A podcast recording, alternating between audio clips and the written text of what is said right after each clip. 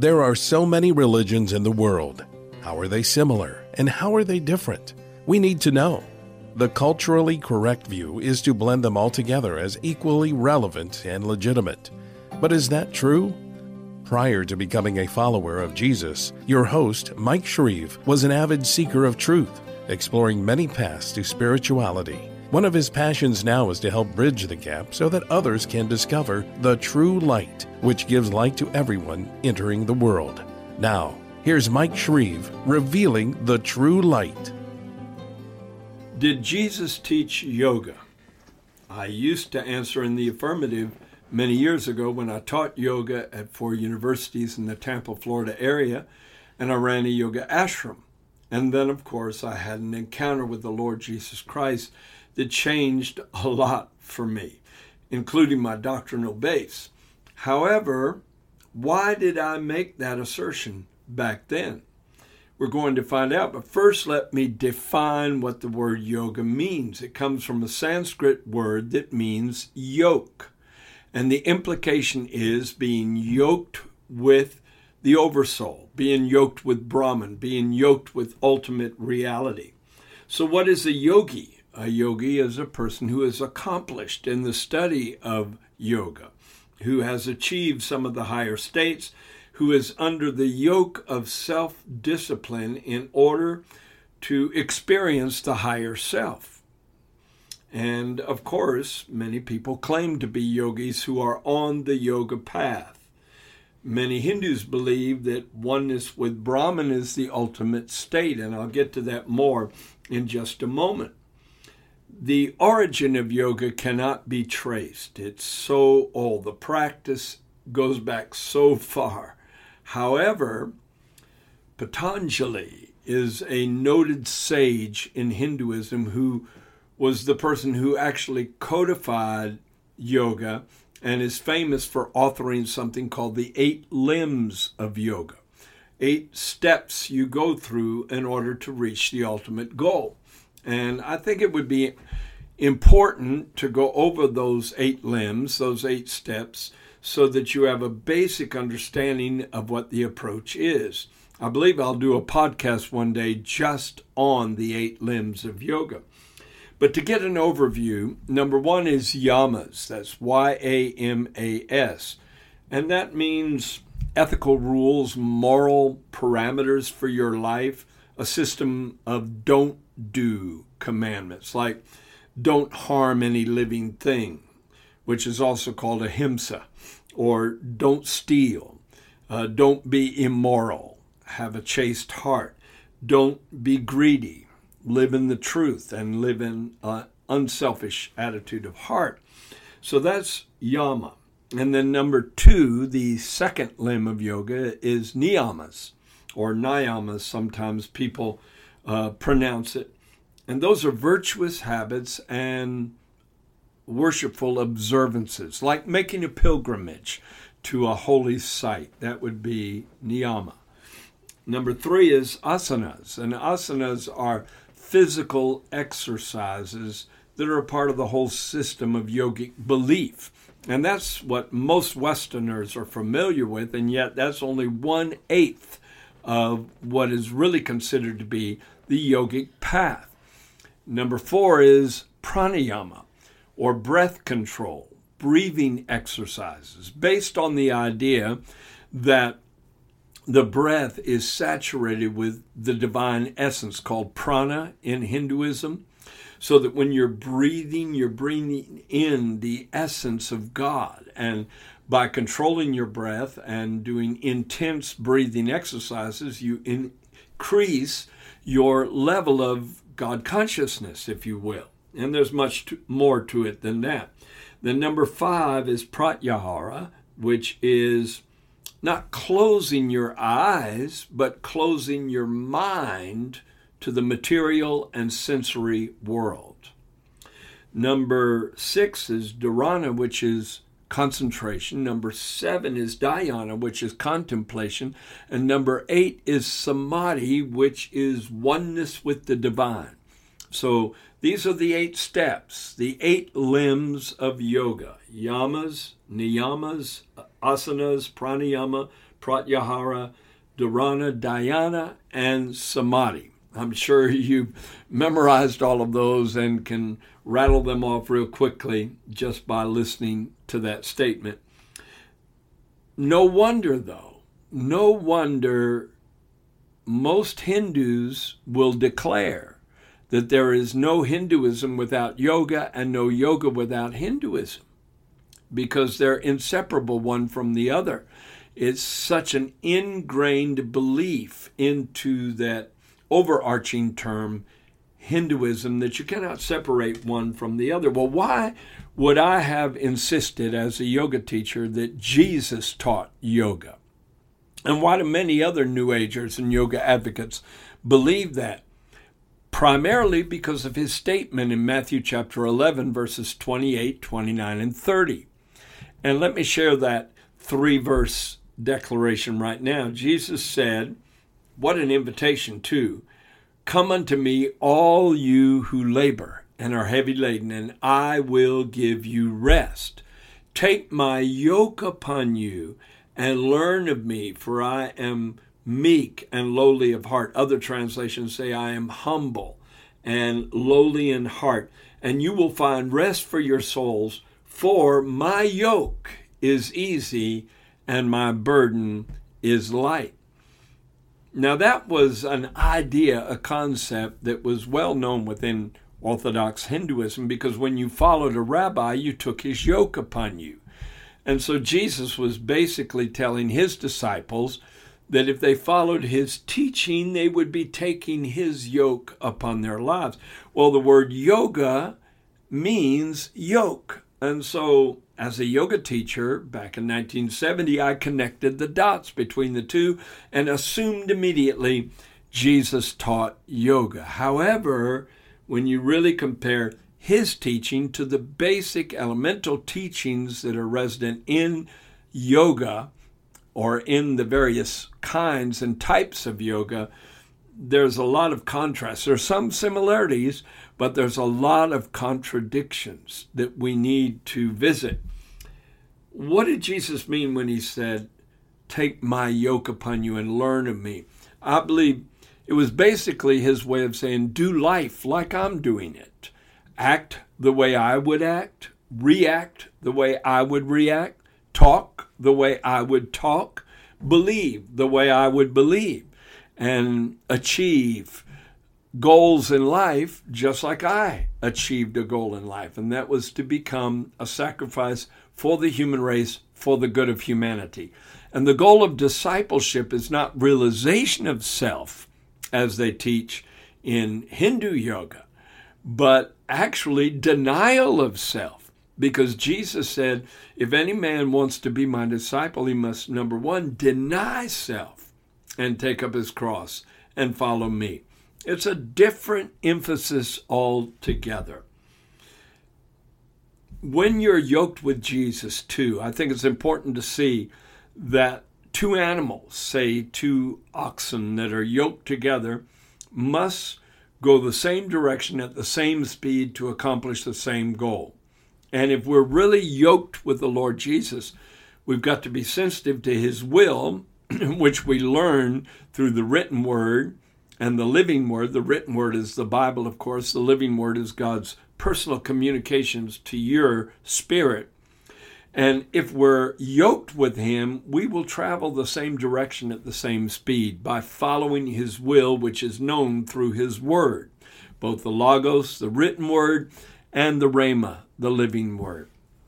That's what Jesus meant by that statement Take my yoke upon you and learn of me, because by doing that, we learn His character, we learn His nature, we learn His vision, we learn His destiny we learn all of the things that he passes to his followers as an inheritance.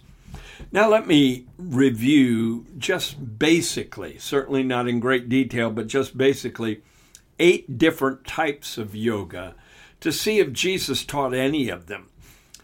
Now, there's many more types of yoga than the eight I'm going to reference, and each one emphasizes a little bit different area usually but I thought these would give a good overview of different types of yoga and then comparing them to Jesus' teaching. Number one is the one most Westerners are familiar with, and that's Hatha Yoga.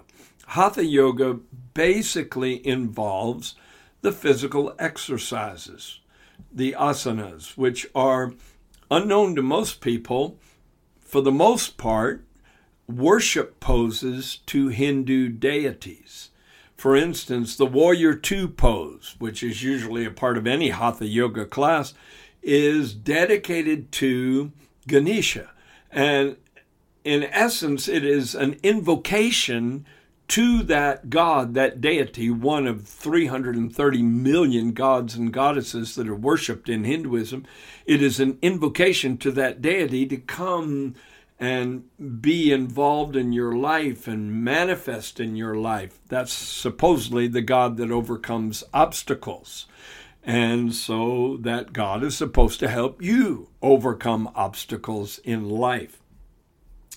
And that pose, the Warrior Two pose, is dedicated to him, just as all the other major poses are dedicated to various Hindu deities. So you can't separate one from the other.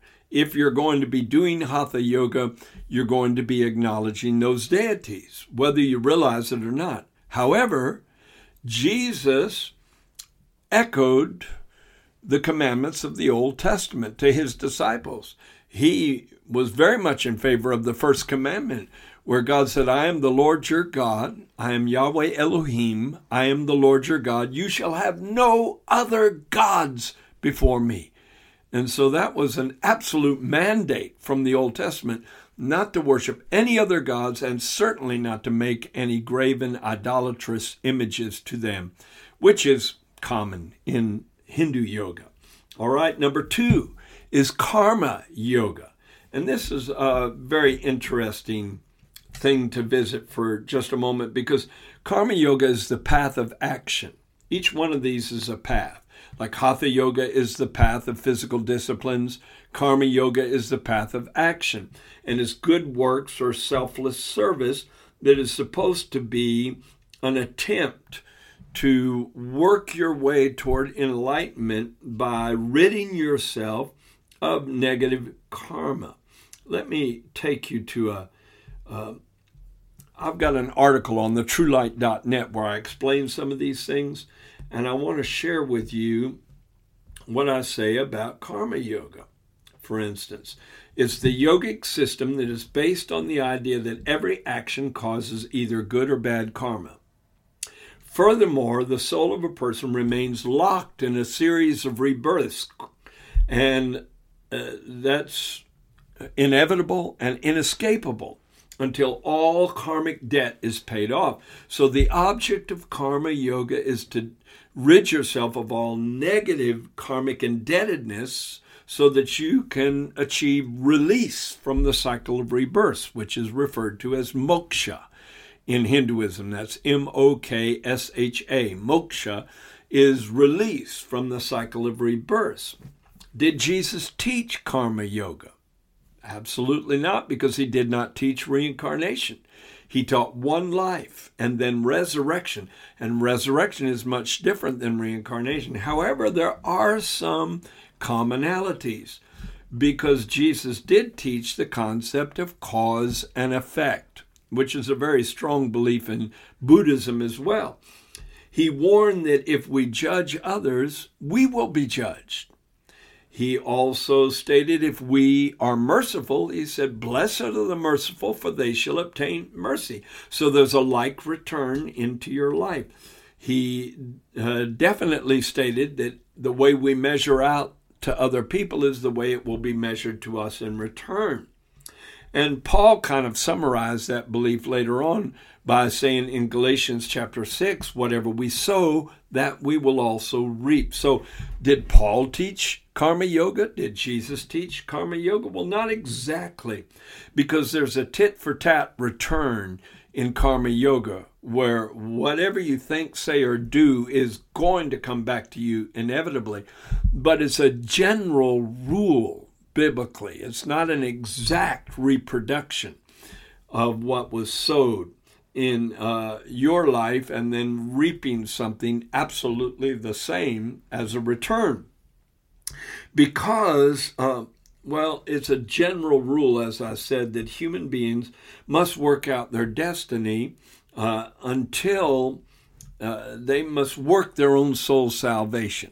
Uh, and until they rid their life of negativity, and then if they're sowing love, they're going to tend to reap love in return, but sometimes when you love others, they don't return love to you. So it's not uh, exactly predictable within the biblical worldview. See, if the biblical view is right, we will definitely reap from all our actions and attitudes in life. Yeah, what you sow is what you reap. However,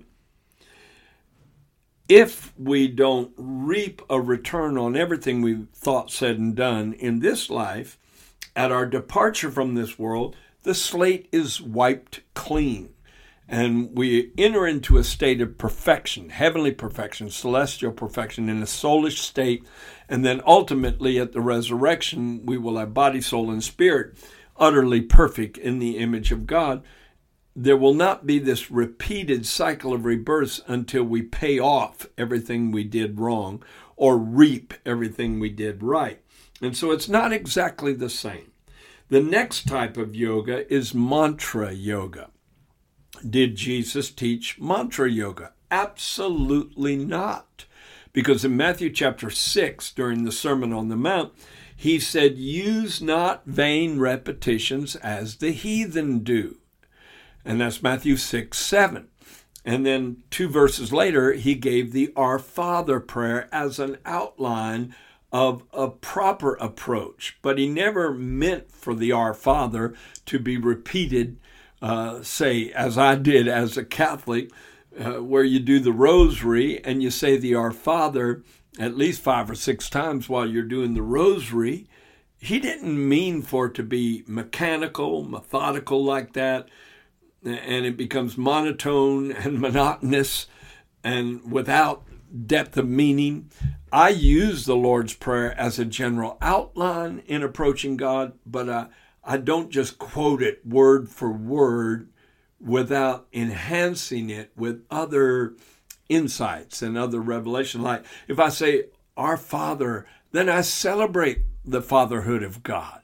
I celebrate you're a loving father, you're a gracious father, you're a, father who intends to preserve your offspring.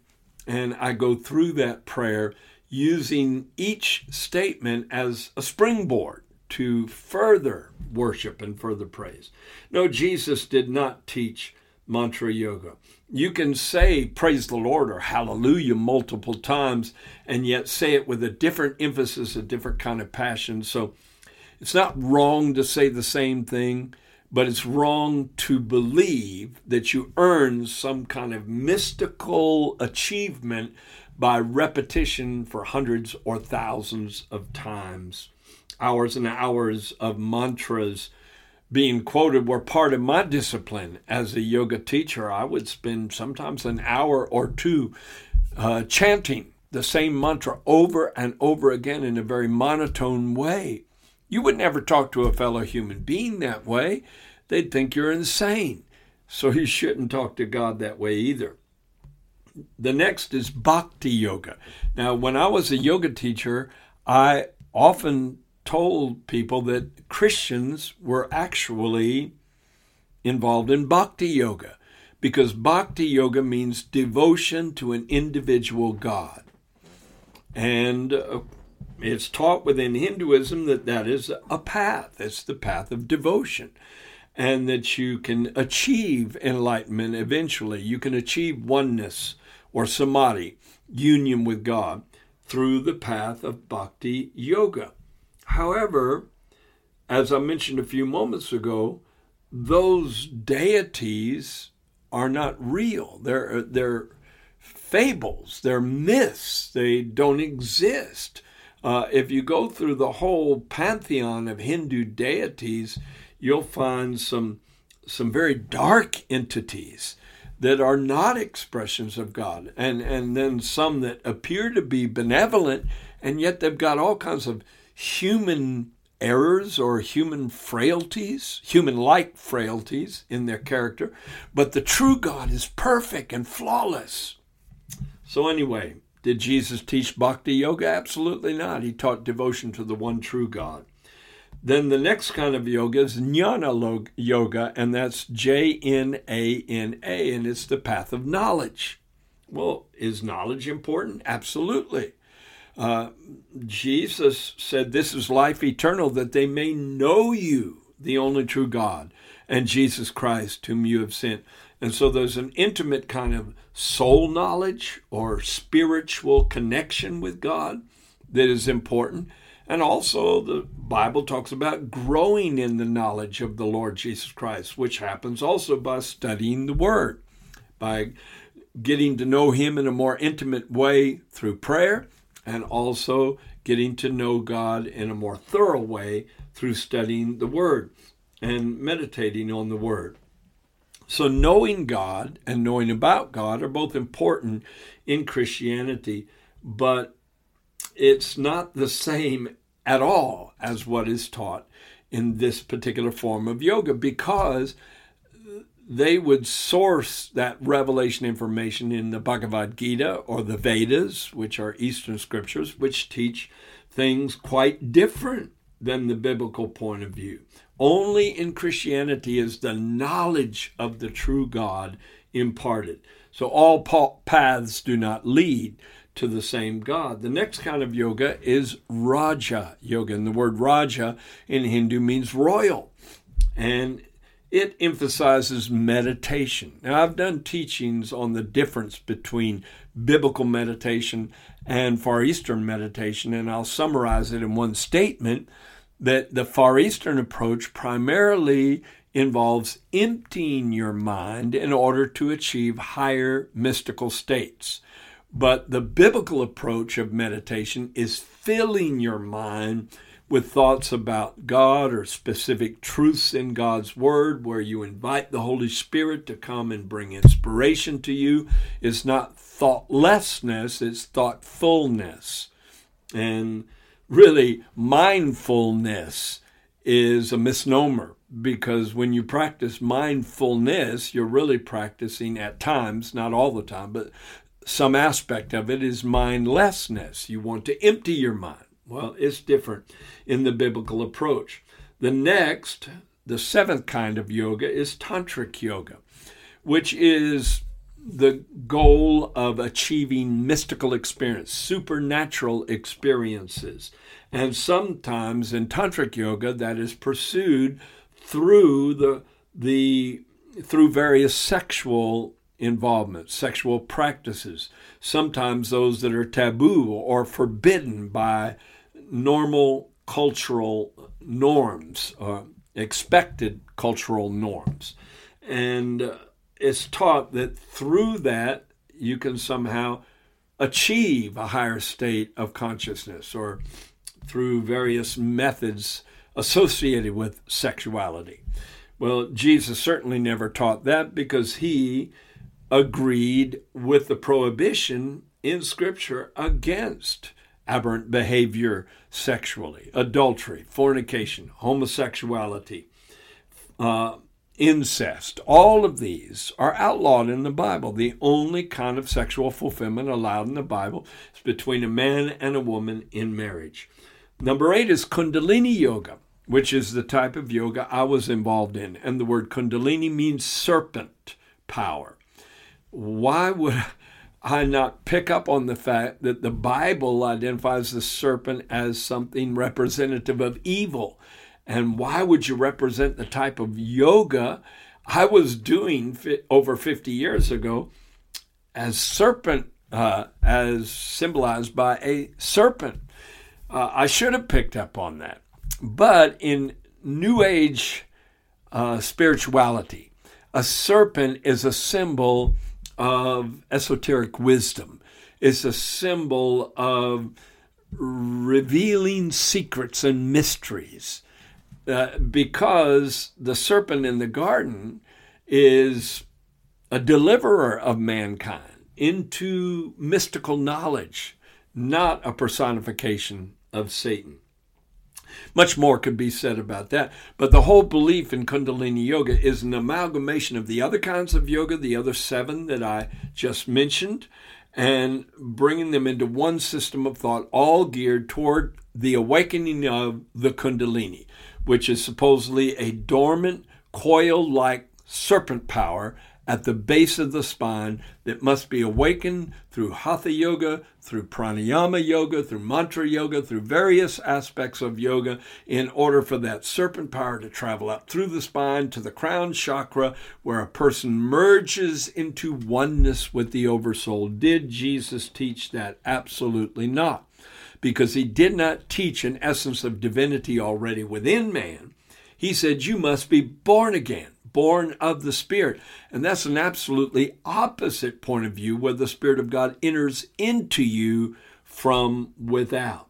And Jesus and the New Testament as a whole teach the necessity of being cleansed from your sin by the blood that he shed on the cross in order to become a proper place of indwelling for the Holy Spirit.